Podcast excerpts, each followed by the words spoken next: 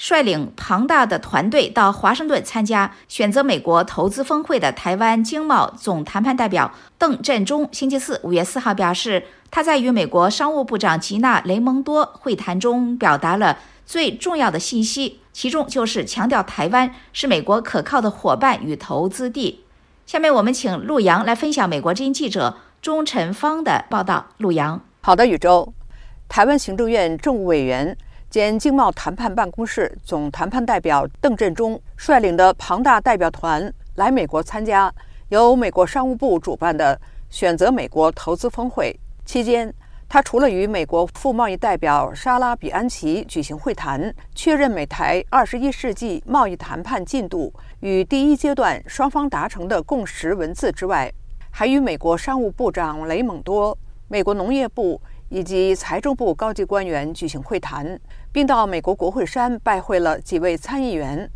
邓振中星期四在离开华盛顿之前举行的记者会上说，他在与雷蒙多部长的会谈中谈到的重要议题，一个是美国芯片与科学法的适用范围，希望能将补助对象从半导体制造商扩大到材料供应者及支援半导体的相关供应链产业。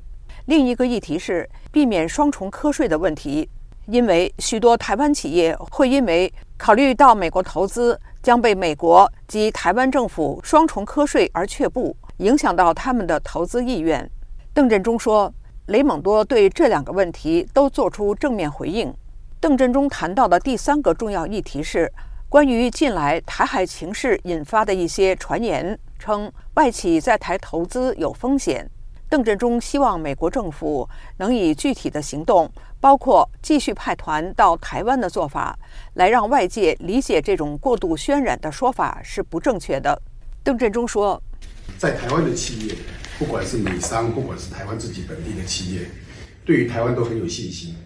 所以我们看到很多的美国企业，很多多国籍的企业，在台湾都不断的扩大他们的规模，增加他们的研发啦，增加他们的设备。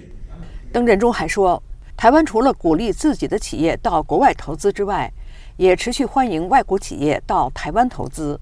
他说：“我们告诉雷蒙多部长，他很清楚，蔡总统一再强调，他不会挑衅，台湾不会挑衅。台湾把维持两岸的稳定当成是最重要的一件事情，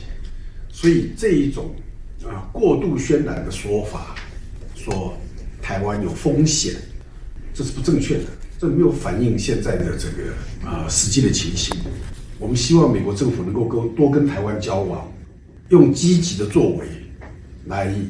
排除这种这种错误的一个观念。对于二十一世纪贸易倡议谈判进度的部分，邓振中预计年底前双方应该可以完成整个二十一世纪贸易倡议的谈判。宇宙，好，谢谢陆阳分享美国之音记者钟晨芳的报道。派遣庞大经贸队伍访美，台湾积极推动高科技合作。